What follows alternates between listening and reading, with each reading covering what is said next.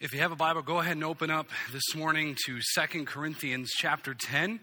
2 Corinthians 10, we will be in verses uh, 3 to 6. Um, you can find that in the New Testament uh, Matthew, Mark, Luke, John, Acts, Romans, 1st and 2nd Thessalonians, 2nd Thessalonians 10. We're going to talk about presuppositions this morning. Presuppositions. Now, sometimes you just have to lay it's just best to lay your cards out on the table right up front. There, this will be some seriously heavy lifting this morning. So drink your coffee and, and keep your mind sharp. Uh, this is some pretty heavy stuff. But sometimes uh, they say that sermons should have three parts. Uh, three parts. One, you tell them what you're going to say. Two, you say it. And then three, you remind them of what you have just said. And so that's what I'm going to do. That's my aim, is to start first uh, with what you're going to be told today. I'm going to tell you right up front.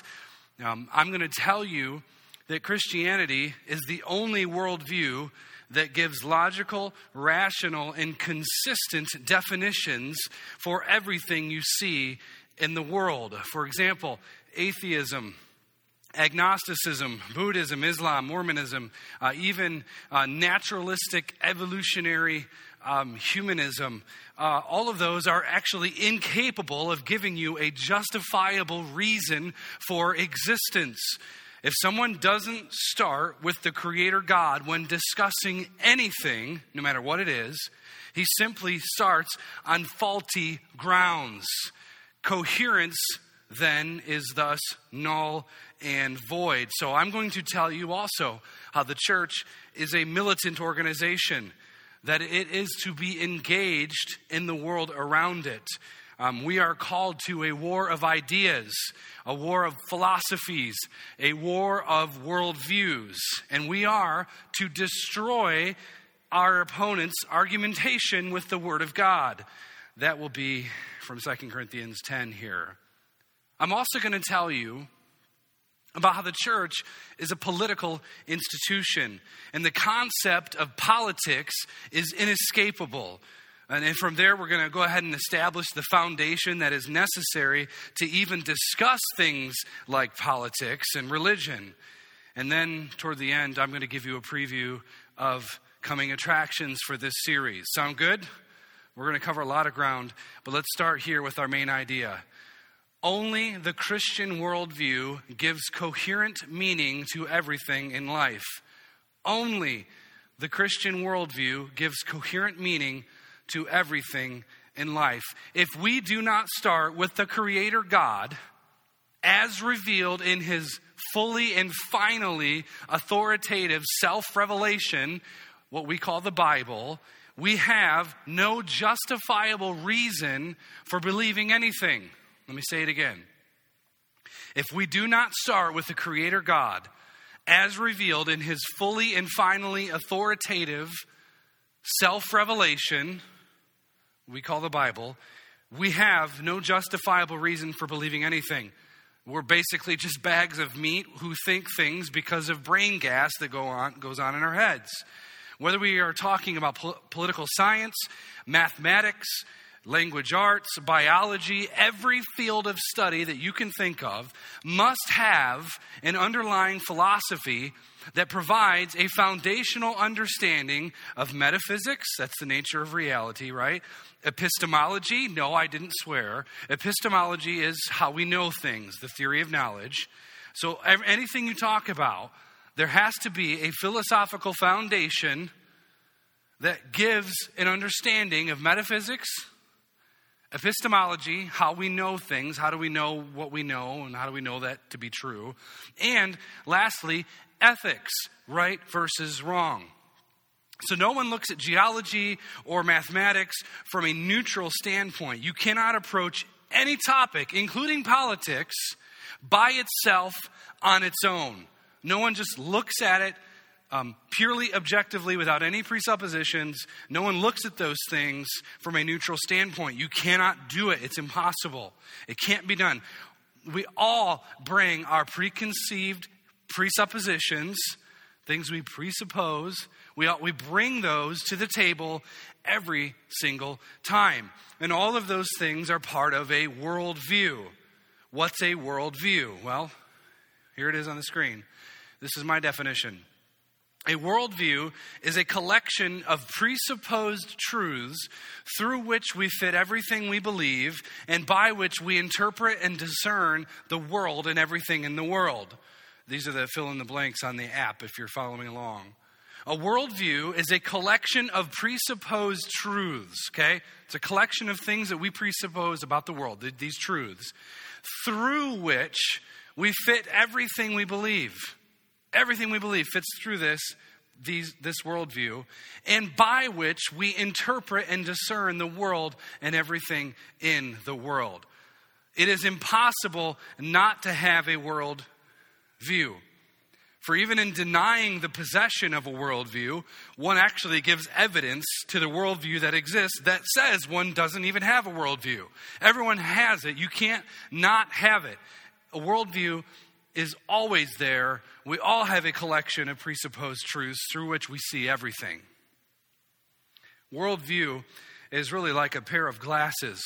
It's, it's what we assume about nature, about knowledge, about ethics, and, and truth. Uh, things like laws of logic, right? The law of non contradiction and other things, laws of logic, and how we even know things to be true, all of that comes into play when we're talking about worldview. You put these glasses on and you begin to see and interpret the world around you. Now, there are only two worldviews Christian and non Christian. That's it. There are only two worldviews Christian and non Christian. Only one of them is ultimately true. Now, worldviews tell you about the nature of man, uh, about man's responsibilities before God, the nature of good and evil, the nature of law, the, the nature of justice, and even the nature of jurisprudence, things like how we govern. Okay? So, worldviews tell you everything about anything.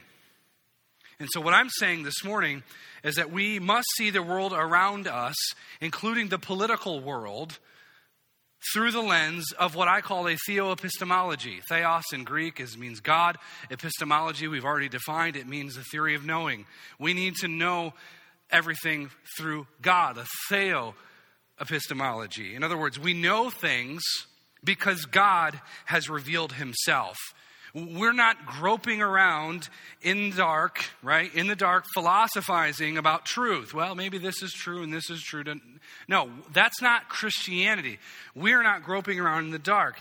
God has spoken, and now we are walking in the light, looking and observing all of His truth. Any non Christian worldview gropes around in the dark, and any guess at truth that they get right is actually a gift from God. Hence, you can be an atheist and you can affirm that 2 plus 2 equals 4. At any rate, in a world where ideas are absolutely clamoring for attention, things like socialism and justice and liberty and etc., um, we are called to take every thought captive to Christ. We are called to destroy every idea that does not conform to God. So let's look at our text this morning. 2 Corinthians chapter 10 verse 3. The apostle Paul writes, "For though we walk in the flesh, we are not waging war according to the flesh. For the weapons of our warfare are not of the flesh, but have divine power to destroy strongholds." We destroy arguments and every lofty opinion raised against the knowledge of God and take every thought captive to obey Christ, being ready to punish every disobedience when your obedience is complete. Now, verse 5 it's kind of where we're honed in on, okay? We destroy arguments and every lofty opinion raised against the knowledge of God and take every thought captive to obey Christ. Now, in the previous letter to the Corinthian church, um, the Apostle Paul said in 1 Corinthians 2.15 that the truly spiritual person judges all things, meaning that he looks at the world around him and is sure to discern rightly, to examine closely what he thinks about it through the lens of God's Word. Now, usually we think of spiritual people, you know, the person who, who has prayed several hours this morning and they're just super pious. And, and the, yeah, I've prayed, you know, five hours this morning. I'm feeling great. Wow, he must be really spiritual. But that's not the way the, the Bible defines it. The Bible defines spirituality by how we judge the world, how we discern the things in the world. So that's what Paul gets at in 1 Corinthians 2. But now, fast forward to 2 Corinthians 10, Paul says that we take down, we refute, we destroy arguments, ideas, and opinions, taking them captive as if in war, and we make them obey Christ. Now, the, the language here of the Apostle Paul is clearly military language.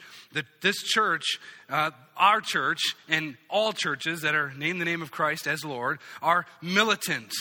Um, it, we don't have carnal weapons. Paul says that in verse 3 and 4 here.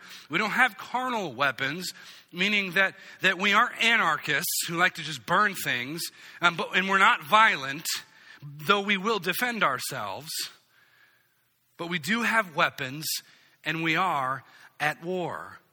Paul demonstrates here that there are rivaling worldviews. There are towers there are strongholds, right? Metaphorically speaking, these are simply intellectual arguments, vain curiosities. Turn on the TV, you'll see things, arguments, opinions, things that are out there about anything and everything, from religion to politics. Those strongholds that the world proposes does so in such a way as to go against the gospel message. When the gospel is preached and the biblical worldview is defended, these things, Paul says, are destroyed. Sinful man comes up with an idea, the gospel tears it down. But we aren't just destroying stupid opinions, though that is part of it. We are bringing people's thoughts under the lordship of Christ. So, any idea, any thought, any postulation, any theory, any proposition, any bit of conjecture, or con- any, any concept that does not have its foundation in the biblical worldview is not in a position of neutrality, it's hostile to Christianity. Any thought that is out there when you're sitting back, kicking back, watching the news, and so and so says this, whether it's a political science theory or any other opinion about religion, you name it, when you're sitting back, you are discerning what was just said, and immediately you think, well, that's not what the scriptures say. It's hostile to Christianity. So, the theory of evolution, for example, taught in public schools, is not a harmless doctrine. It's a tactical move by humanists to try and build and develop a stronghold. And we destroy it because Christ Jesus is Lord. So, if any idea or philosophy doesn't start from our worldview, founded upon Scripture, it does not comport with reality, it is not true, don't believe it. So, the reason for not believing it, things like evolution, that was just one that popped in my mind this week, but the reason we shouldn't believe it is because the gospel undermines all rival worldviews. It undermines it every time. Proverbs 21 22 says, A wise man scales the city of the mighty and brings down the stronghold in which they trust which is to say that those who wish to be obedient to Christ, those who wish to disciple the nations, baptizing them and teaching them to obey Christ and his Bible, they must scale the city of the mighty and tear down all of its faulty logic. So, with the Word of God in tow, you can't lose an argument. You can't. You cannot lose an argument. I can't tell you how many times I've sat there and listened to people spew their nonsense, and I'm like, I wish I was on TV right now. I wish for just a second. But alas, here I am. But you can't, you can't be salt and light without coming close to rotten, rotting meat and darkness, right? So we're engaged in the world. We have a worldview that undermines all other worldviews that are just sinking ships in the ocean of God's truth. But make no mistake, we are at war in this culture in a very real sense, and the war is about definitions. It's about definitions. For example, the issue of same sex mirage, it's an issue of definitions. The, the Christian worldview says that the marriage, marriage is between one heterosexual biological male and one heterosexual biological female. That's our definition because that's the scripture's definition. And, that, and yet, that's not the definition of those who are in rebellion against God. I don't care how many black coats say what they say. Marriage, sexuality, gender, all of these things in our culture are malleable. You can, you can just kind of do what you want, feel how you want to feel, and don't judge me. Circles can become squares. Two plus two doesn't have to equal four, and if you think that, you're a narrow minded bigot. Forgive me, ma'am or sir, or whatever, for trying to do math. I didn't realize we were playing fast and loose with, I don't know, logic. Now, before we move on, I have one more premise to establish. And this will be absolutely vital for the rest of the entire series. So here it is on the screen. The Bible alone is the standard of truth. Okay? The Bible alone is the standard of truth. In his book, um, A Christian Theory of Knowledge, Cornelius Van Til, I think he died in like 87. He said, The essence of the idea of Scripture is that it alone is the criterion of truth. Now, Van Til was, was he's one of the most brilliant men of the last century. I think he's right. I know he's right. Our presupposition, the thing that we presuppose when we engage the world around us, the thing that we are presupposing is that to know truth and be able to even justify truth is to believe the Word of God. Now, that's not just me saying it or even Van Til saying it. Jesus said it. Flip back to the Gospel of John.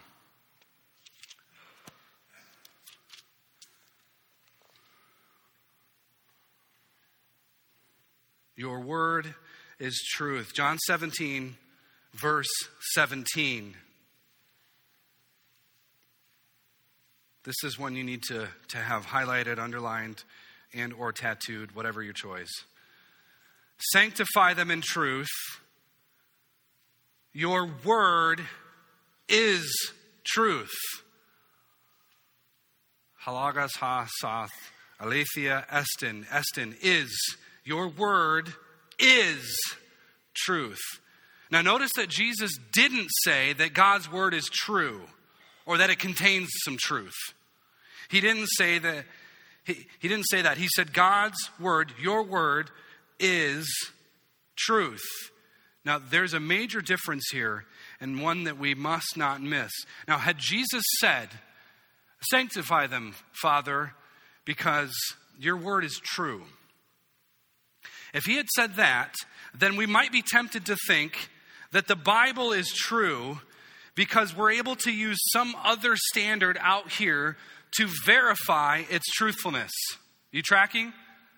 If he had said, Your word is true, then that means we would have been tempted to look to something else, some greater standard, to go at it and say, Well, that is true. Well, that's not true.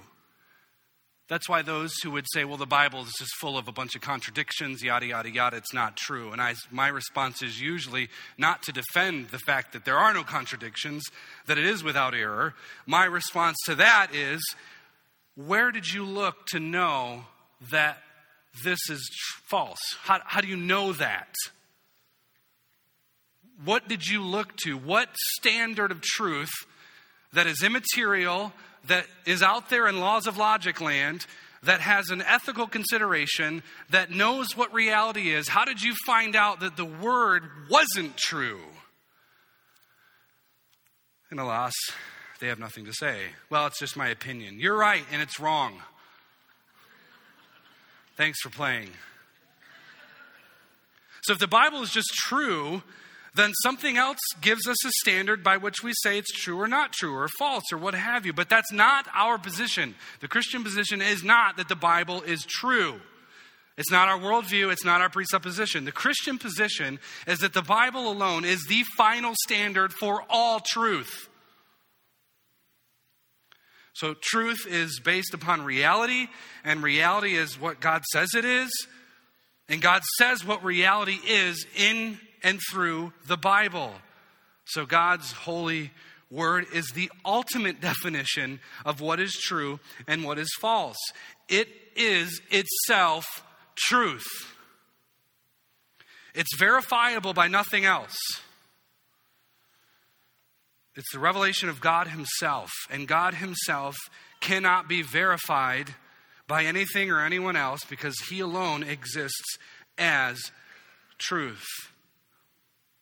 So the implications of this are far reaching.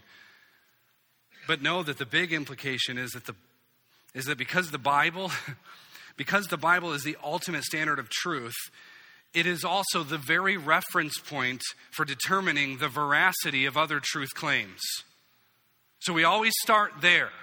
Does it comport with the Word of God or does it not? The Bible is the final arbiter for determining whether or not something is true. So if an idea or philosophy or a political idea, you name it, does not conform to Scripture, it is therefore false. If it does not, if it does comport with Scripture and it conforms with the teachings of the apostles and so on and so forth the, from Genesis to Revelation, if it does, then it's true. And, and if you remember, uh, Pilate asked Jesus in John 18, What is truth? Do you remember that scene? What is truth? The answer is truth is that which God says, and that which God says is given to us in the Bible alone. But Jesus didn't actually answer him. That's what I would have said. Okay, well, what does this have to do with politics and religion? Because now my brain hurts and I need more coffee. Great question. The reason I am starting here this morning where I am is because we need to know before we discuss anything, including politics, we need to know where truth is to be discovered. Okay? We have to know it.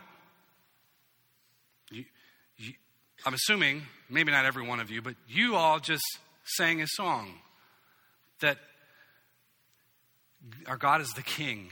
Uh, Psalm 47 8. He reigns over the nations. And we have no other king but Jesus, and that he's Lord of what? All. Well, except for government except for education, except for this, that, and the other. I mean, He is Lord of all, but not really. We have to know before we discuss anything political where to go for truth. Any opinion, any philosophy, any argument has to align with the Holy Scriptures. Otherwise, you are on the wrong side of this. So if I have an opinion and it, flies in the face of God's self revelation, I now have a wrong opinion. Now, I know, I know, you think, brace yourselves. People can be wrong about something. Gasp. How intolerant. If you're not rooted in the truth of God's word, you'll basically be a slave to the latest thinking in pop culture. You'll have secular professors tell you things that you won't be able to refute because you don't know your Bible and you don't have an answer. You'll hear something like, everyone in our society must pay their fair share of taxes. And you'll think, well, yeah, of course, we need, we need to be fair across the board. Instead of seeing that as legalized theft, because after all, all ungodly taxation is theft and thus it's a violation of God's commandment, you'll soon become a socialist and you put a sticker, a cute sticker on your car. Why? Because now you've violated the seventh and ten commandments, which says you can't steal and you shouldn't covet. Oh, but no. We'll get to some more of that later in this series. But that's, I think that's part of the problem with a lot of younger generations coming up. We've dropped the ball in some areas. You know, they aren't taught the biblical worldview, but instead they're taught to expect society to basically de- to decay. Well, things are just going to get bad and go from bad to worse. And don't think you can change it. Don't think you can do anything right now in the here and now. Don't come up with cute strategies. Just so a lot of these young students they get off to go off to college and they hear all these ideas, and instead of taking them captive to the Lord Jesus Christ, they buy it hook, line, and sinker. Instead of being equipped with a, with a biblical worldview, saturated in scriptures, the average college senior who graduates from college has been so inoculated by secular humanism that he or she goes into the world, forgets the church, and looks for truth elsewhere as if it can be found somewhere else. Listen, I realize that I'm about to make a very intolerant statement, but truth is not relative. But there are foolish people who would say things like, well, truth is what you say it is. Truth is however you want to define it. It's relative, to which usually we respond, well, is that true? is your truth claim about relativity relative, subjective? Listen, because Jesus has been established as the name above all names, and since he is the King of kings, the Lord of lords, he has full authority to set the rules. And so either we will play by his rules or we'll, come up, we'll commit spiritual suicide. That, those are the options. That's all you got. So either we will obey his word and follow his rule, or we will obey man's word and follow man's arbitrary rules. So inevitably, it boils down to this, and Van Til made this observation. He said the choice is between autonomy or theonomy. Autos is the Greek word for self, nomos is law. The option is between being governed by man's law or God's law. It's just that simple. That's where it boils down to. We'll get into some of that next week. But I want to go back to where we started. Only the Christian worldview gives coherent meaning to everything in life. Only the Christian worldview gives coherent, knowledgeable, rational, logical meaning to everything in life. All of this is foundational to politics and religion, to everything. We must commit ourselves to the Lord Jesus Christ in all things. In all things. And this will be a challenge for some of you because we've gotten really good at saying, well, Jesus is king of my heart. True, he is. Well, Jesus is Lord over the church. You're getting warmer. He is Lord over the President of the United States. He is Lord over Congress. He is Lord over the Supreme Court. He is the Supreme Court.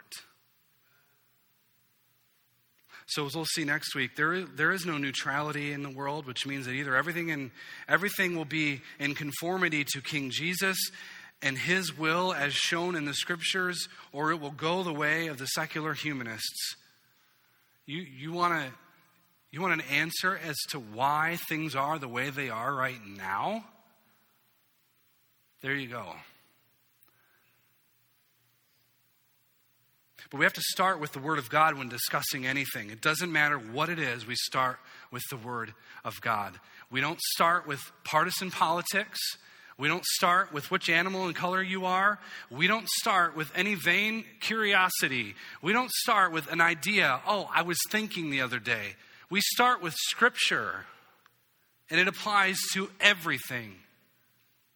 And I say this time and time again, and I don't mean to be rude, but if someone confronts me with an idea or a political idea, a theological belief, or whatever, my attitude is always book, chapter, and verse, please. Because I don't care what you think. You shouldn't care what I think. You should care what the scriptures think. That's where we go to find truth. Your word is truth. So, if we're going to approach government and taxation, private property, free trade economics, money, criminal justice, war, we have to be grounded in Scripture. Otherwise, we're just throwing our opinions out. Which is to say, quite simply, that if you think that the Bible does not address these things and that the state somehow is not under King Jesus' authority, then we have a problem. Not only have you undermined the sufficiency of the scriptures, you now have to tell me or anyone else listening why you can justify your opinion or your belief. And as I have demonstrated, you can't do that apart from the Christian worldview rooted in the Bible, which is the absolute truth from an absolute sovereign God. Had these discussions quite a bit. Well, this is what I think. Think we need to take money from rich people and give it to poor people. Okay, you Christians have said this. You have literally broken like half the commandments.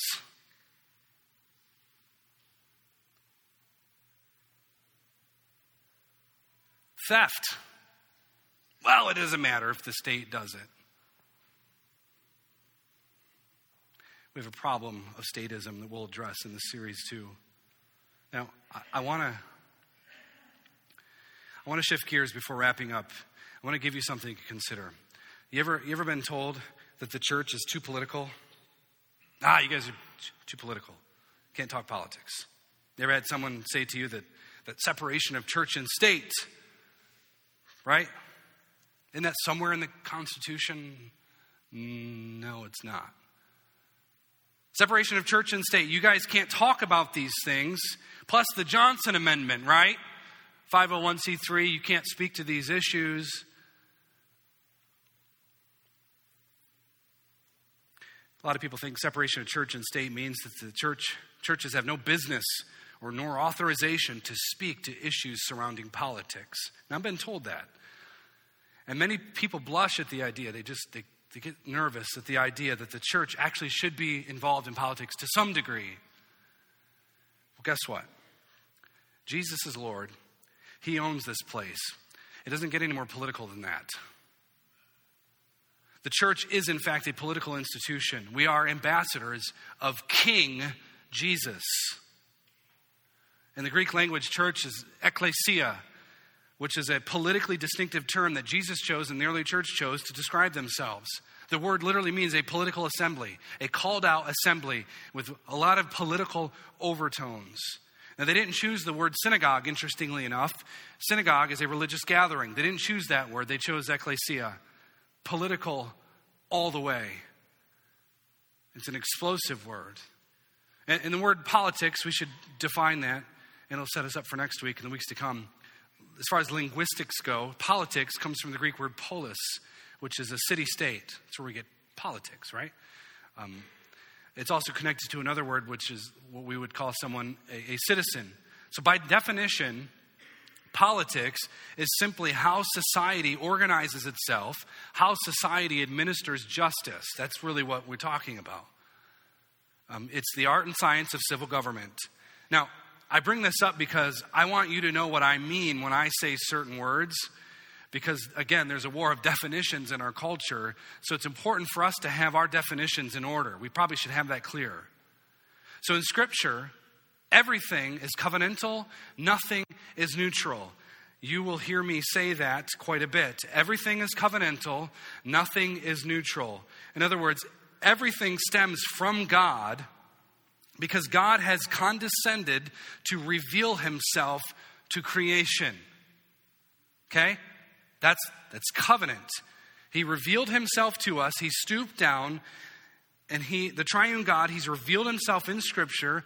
He is the only self existent, absolute sovereign, and totally free authority in all of the universe. He is infinite, he is eternal, he is immutable, which simply means he never changes. His standard for justice and truth never changes either. And so, through his word, as we have said, God defines the parameters for all truth, all good, what is evil, what is justice, what is liberty.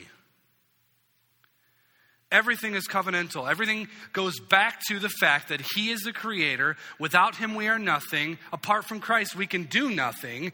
And only depending upon Him in this covenantal relationship do we have life everyone is bound to God covenantally. Either we are in Adam and we have sinned and rebelled against him, or we are in Christ and he has given us a new heart and we live for his glory. Everyone, though, owes their allegiance back to this God who has revealed himself. It's amazing that God has revealed himself to us. He, he stooped down. He even had to talk baby talk, walking up to us goo goo gaga. You finite creature, you that I made, that I love, but you don't even know how to formulate a word. You're just a baby. He stooped down. This stooping down is this binding connection to God. That's the covenant. And so when I say everything is covenantal, I mean that everything stems back to God's self revelation. He made the world, He made the laws of logic and so forth. He created man, He made all things. That's the covenant relationship. That's the connection. The transcendent God who is out there and distinct from creation has, has become near to us. The holy God has become close. And so, God, in His sovereign decrees, He has ordained some things. And as it goes for our particular series, He has ordained three main social institutions. Okay? And all of them come under his authority. And we'll unpack this in the series, but know this those three institutions are the family, the church, and the state. Those are the three main social institutions that he has created. So his word tells us how families should function, how churches should, should function, and how governments should function. So, as the supreme governor of the universe, God has granted this idea of government. And we'll talk again more in the coming weeks about those ideas, especially the role of the state as it pertains to Scripture. But the foundational government of all of that is man's self government, which we will cover, Lord willing, on the 23rd. We are to be governed under God as individuals and as families and as churches and as political entities. So, final thoughts. Uh, the church doesn't have a political ethic, the church is the political ethic. The church doesn't have a kingdom agenda, the church is the kingdom agenda. So, as the, as the gospel message of salvation is proclaimed, and as nations bow before Christ as their supreme commander in chief in history, this will happen through the proclamation of the gospel. Our weapons are not carnal, they're spiritual. We take down strongholds, we take down ideas with the word of God because the Lord is our God and because Jesus is on the throne. We have to start there. We have to start with his lordship. So now our presuppositions are on the table. Okay? I laid the cards out. The Word of God is our final authority. God invented governments on all levels because He is the supreme God, and without Him, we are nothing. Now we have to figure it out. It'll be fun, I promise. Or painful, depending on your particular position. Let's pray.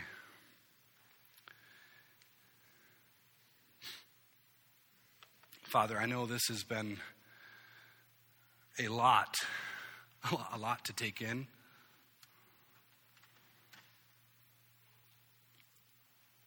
And yet, really, on one level, it's actually quite simple, quite easy. And really, it's easy because you have graciously revealed yourself to us. You have stooped down and given us a glimpse of who you are through both your word and your Son. We call him the Lord Jesus, God with us.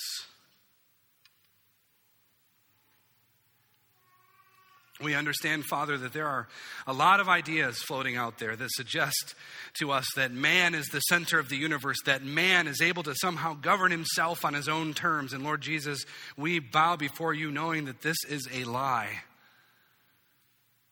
Father, you have established your Son on Zion, and we thank you, Lord Jesus, for ruling and reigning from heaven. May your enemies bow before you, lest you break them with a rod of iron. May your church here in this nation rise up and proclaim your word with boldness. May Colwood's light never be hidden under a bushel. May you draw people to yourself by the power of your ever present Holy Spirit. It's in the name of Jesus I pray. Amen.